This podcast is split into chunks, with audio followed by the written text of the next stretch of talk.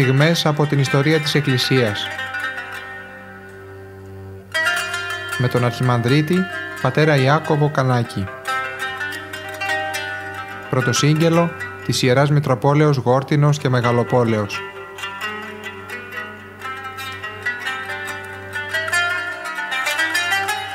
Αγαπητοί ακροατές χαίρετε. Συνεχίζουμε και πάλι σήμερα να μιλάμε για το βίο του Αγίου Σιλουανού.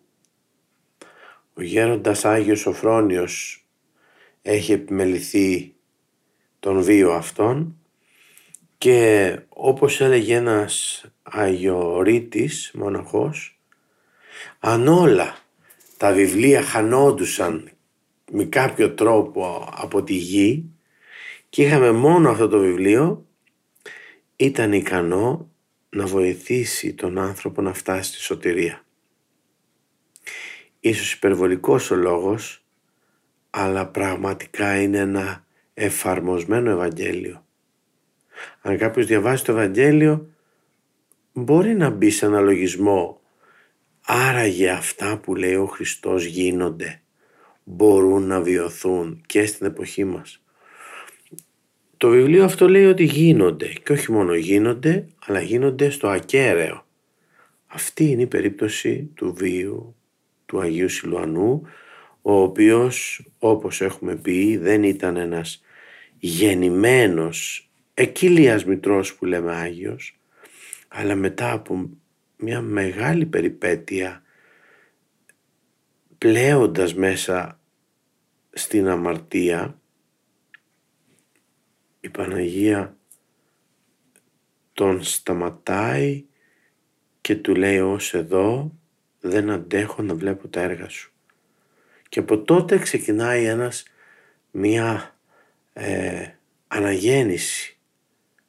Ξαναγεννιέται ο Άγιος. Και ο Σιμεών, αυτό είναι το όνομά του, γίνεται Σιλουανός. Τώρα είμαστε στις, ε, στους μοναστικούς του αγώνες. Ο Σιμεών έχει μπει στο μοναστήρι και ξεκινάει τους ασκητικούς του αγώνες. Ήδη έχουμε δει κάποιους από αυτούς, συνεχίζουμε σήμερα. Εκ των βίων των Αγίων, εκ των ασκητικών συγγραμμάτων των πατέρων, εκ των συνομιλιών μεταπνευματικών και άλλων σύγχρονο, συγχρόνων αυτού ασκητών του Αγίου Όρους, ο νεαρός μοναχός Σιμεών διδάσκεται βαθμιδών όλο και τελειότερη την ασκητική πράξη και βρίσκεται σε ένα διαρκή συνεχή αγώνα για τον οποίο αγώνα πολλοί ε, τον αγώνα αυτό το θεωρούν αδύνατο και δύσκολο. Ο ύπνος αυτού ως και πρώτον εξακολουθεί να είναι διακεκομένος. Κατά διαστήματα 15 έως 20 λεπτών εν όλο, περίπου μεταξύ μίας και μισής ώρας έως και δύο κατά το 24ωρο,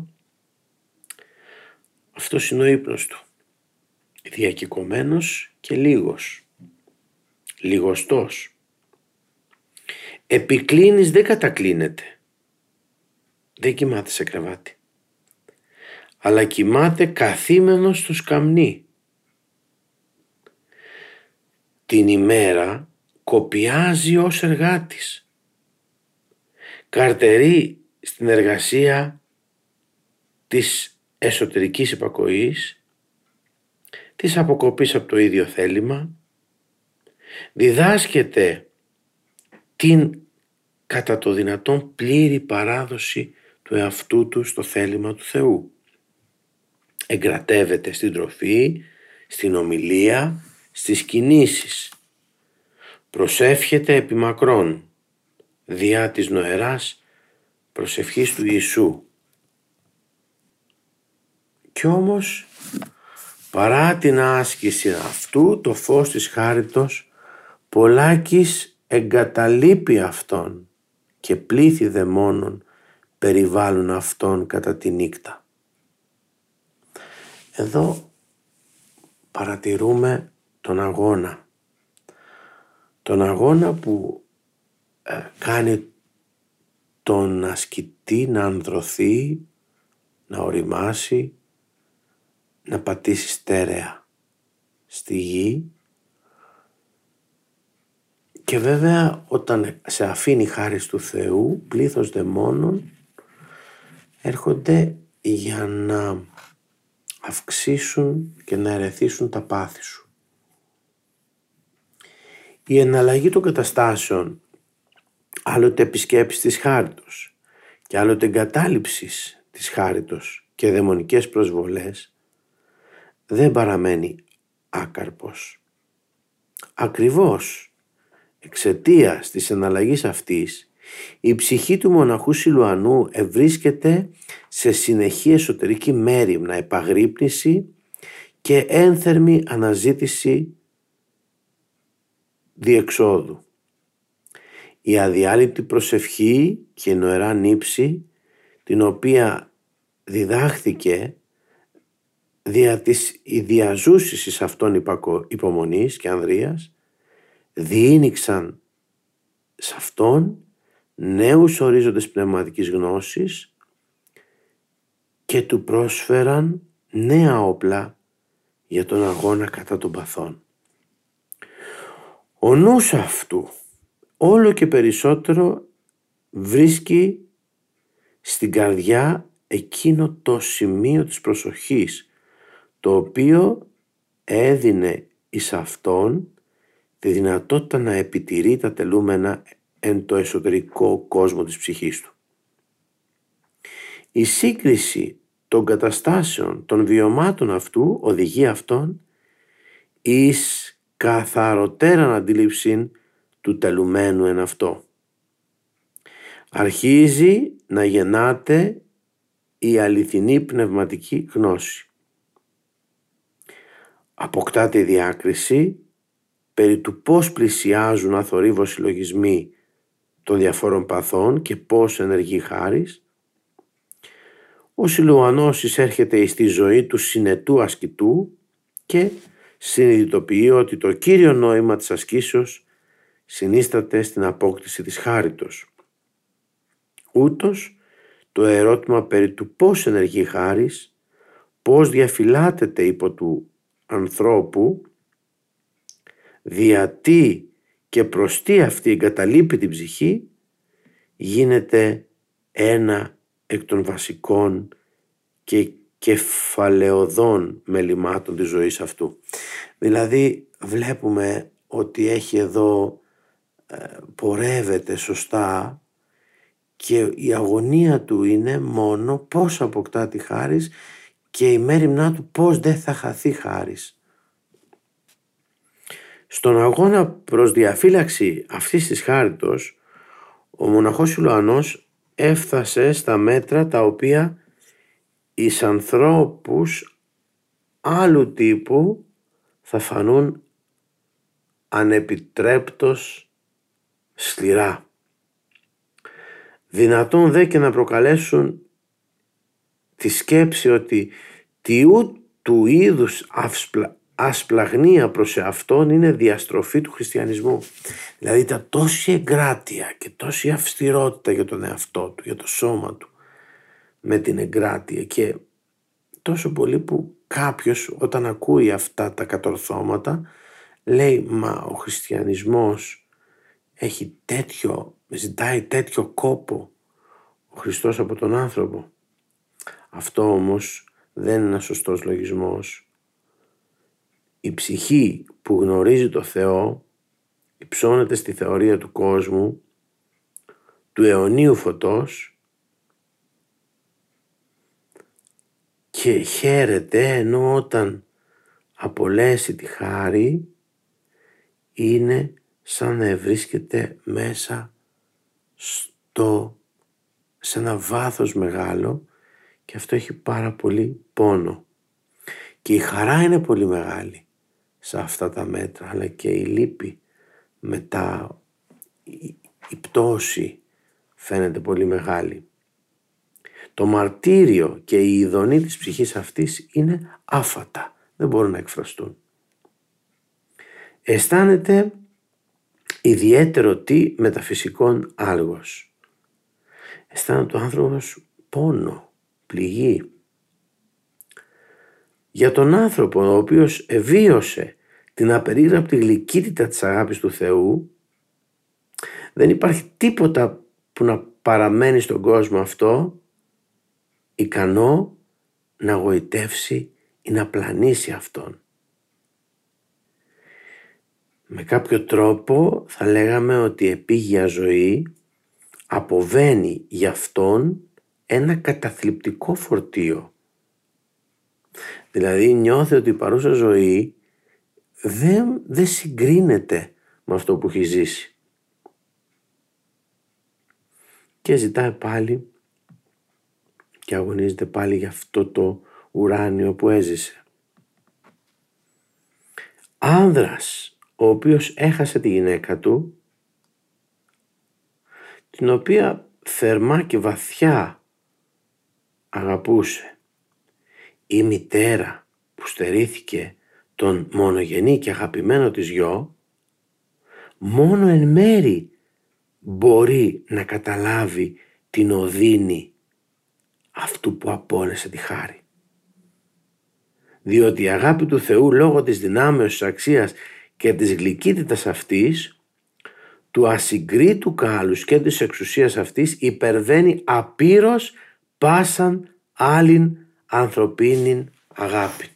Και αυτό πρέπει να το σημειώσουμε.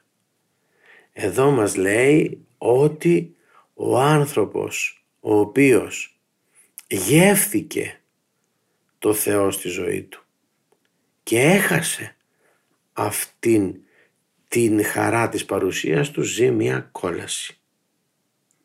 Ζει μια κόλαση που τη συγκρίνει εδώ και μάλιστα υπερβαίνει της απογοήτευσης λόγω της συζύγου, της απώλειας, ακόμα πιο πολύ του τέκνου, του παιδιού από τη μάνα. Είναι σαν νεκρός ο άνθρωπος όταν το πάθει αυτό.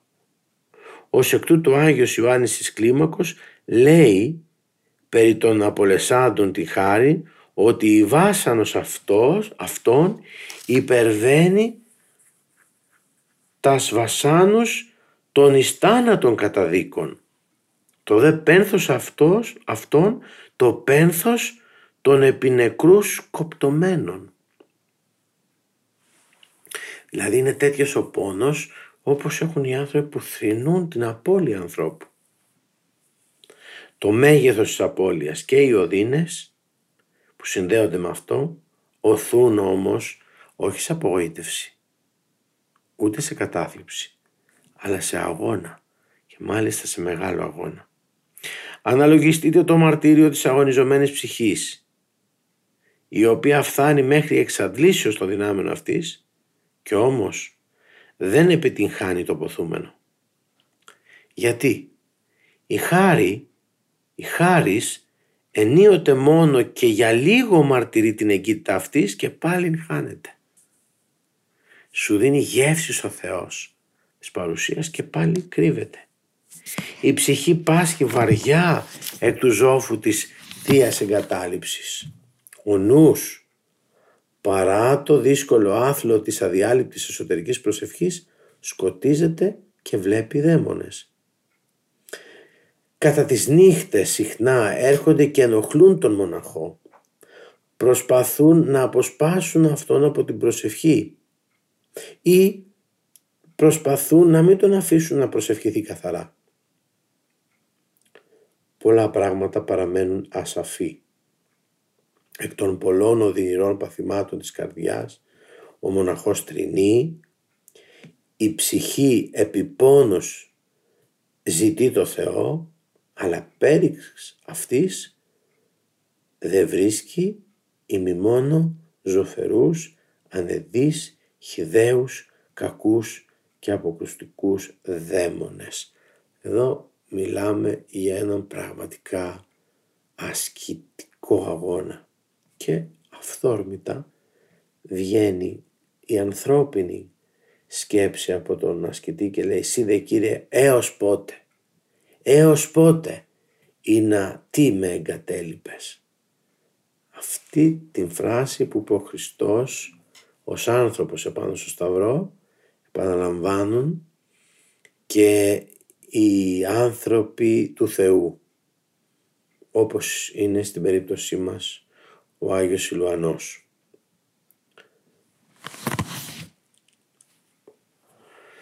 Η μεγάλη και ασύγκριτη πείρα των πατέρων της Εκκλησίας από γενεάς εις γενεάν έδειξε ότι σχετικώς πολλοί αξιώθηκαν επισκέψεων της χάριτος εν τη αρχή της προς τον Θεό στροφής. Στην αρχή δίνει ο Θεός χάρη αρκετή για να γλυκαθεί ο άνθρωπος και να δυναμώσει. Είναι απαραίτητη. Ειδικά στον άνθρωπο που αφιερώνεται στο Θεό. Είναι ο ασκητής επανακτήσει εν επιγνώσει πλέον τη χάρη της οποίας εξιώθη. Μεταξύ αυτών των ολίγων δέουν όπως καταταγεί ο Σιλουανός.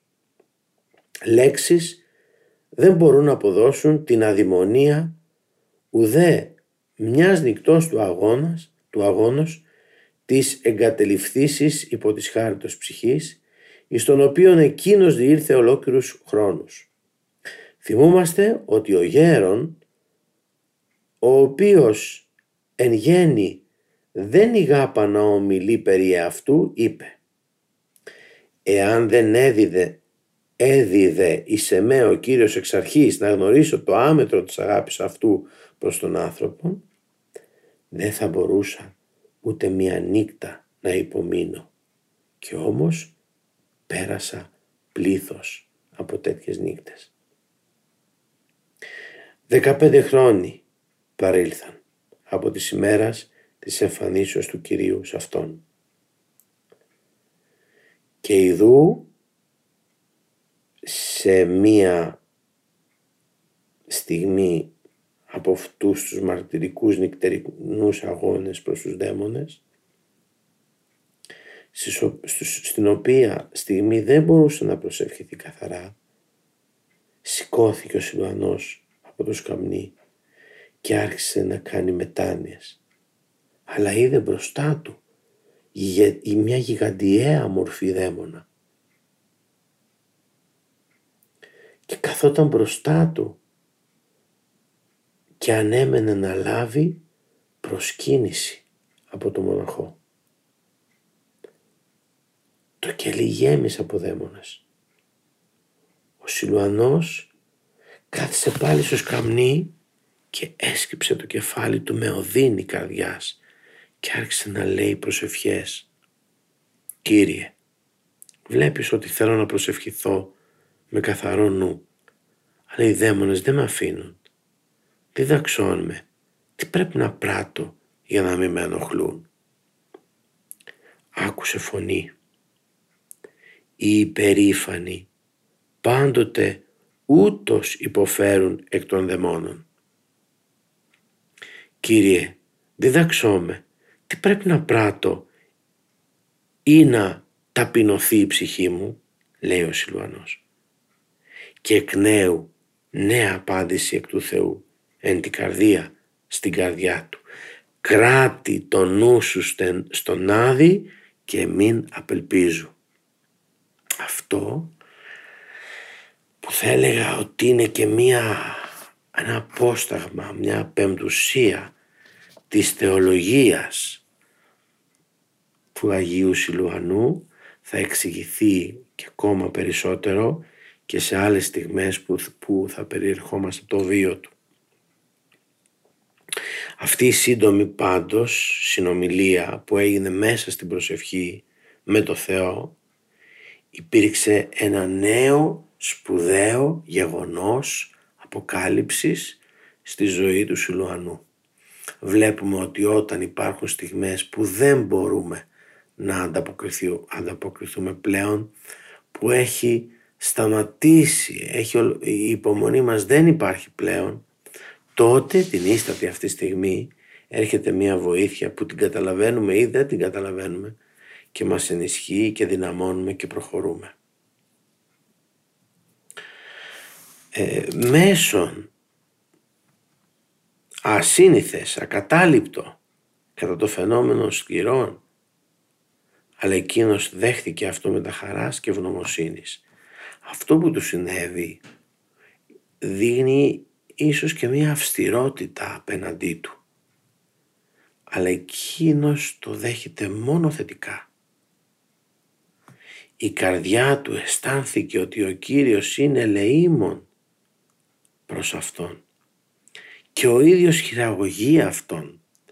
Δηλαδή αισθάνθηκε ότι δεν είναι μόνος του, ότι τον έχει πιάσει από το χέρι ο Θεός και τον καθοδηγεί και αυτό σου δίνει μεγάλη δύναμη. Να κρατά τον εαυτό του στον άδει δεν ήταν άγνωστο για το Σιλουανό. Πρώτης εις αυτόν εμφανίας του Κυρίου είχε διαμείνει εν αυτό. Δηλαδή το κράτα στον εαυτό σου στον άδει το είχε πάλι ακούσει. Αυτό που δεν έχει ακούσει είναι τη συνέχεια και μη απελπίζω. Μην απελπίζεσαι. Αυτό το δεύτερο τμήμα της πρότασης είναι η προστίκη που δίνει τέτοια δυναμική και τέτοια ελπίδα στον άνθρωπο. Προηγουμένως έφτασε μέχρι το σημείο της απελπισίας. Νυν τώρα εκ νέου με τα πολλά έτη βαρέως αγώνος με, με αγώνα βαρύ συχνών εγκαταλείψεων που συχνά τον εγκατέλειπε φαινόταν ότι τον εγκατέλειπε ο Θεός βίωσε ώρες απελπισίας και δύσκολων παθημάτων. Αλλά η μνήμη του, του Χριστού που είχε δει, του Κυρίου που είχε δει, τον ενίσχυε και φύλατε αυτόν από την απόγνωση. Βέβαια τα παθήματα από την απώλεια της χάριτος παρέμεναν όχι λιγότερο οδυνηρά. Το όντι εκείνο όπερ έζη, αυτό το οποίο έζησε, ήταν ο σάφτος απελπισία, αλλά άλλου είδους από την πρώτη. Κατά τη διάρκεια τόσων ετών, παρά τους μόχθους, μέχρι των εσχάτων ορίων των δυνάμεων αυτού, δεν κατόρθωσε το ποθούμενο. Και ως εκ τούτου απόλυσε την ελπίδα ότι θα επετύχανε ποτέ κάτι τέτοιο. Ότε, όταν, μετά επίμονον αγώνα δια προσευχής, η γέρθη σκόθηκε από το σκαμνί ή να ποιήσει μετάνοιες για να κάνει μετάνοιες στο Θεό και είδε ενώπιον αυτού τον δαίμον αυτό τον τεράστιο ο οποίος ανέμενε λατρεία προς αυτόν τότε η ψυχή του πόνεσε πολύ δυνατά. Και ειδού ο Κύριος έδειξε σε αυτόν την οδό προς την καθαρή προσευχή λέγοντας αυτό που είπε κράτα τον εαυτό σου στον άδει και μη και μην απελπίζεσαι. Όμως μέχρι εδώ σήμερα θα μείνουμε αγαπητοί μου.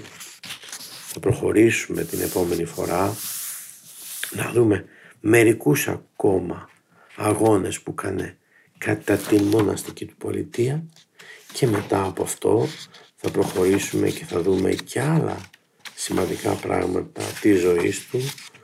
Θα δούμε πώς διαζωγραφίζεται η μορφή αυτού του μεγάλου Αγίου, αυτού του αφιερωμένου ασκητού του Χριστού. Ευχαριστούμε που μείνατε μαζί μας.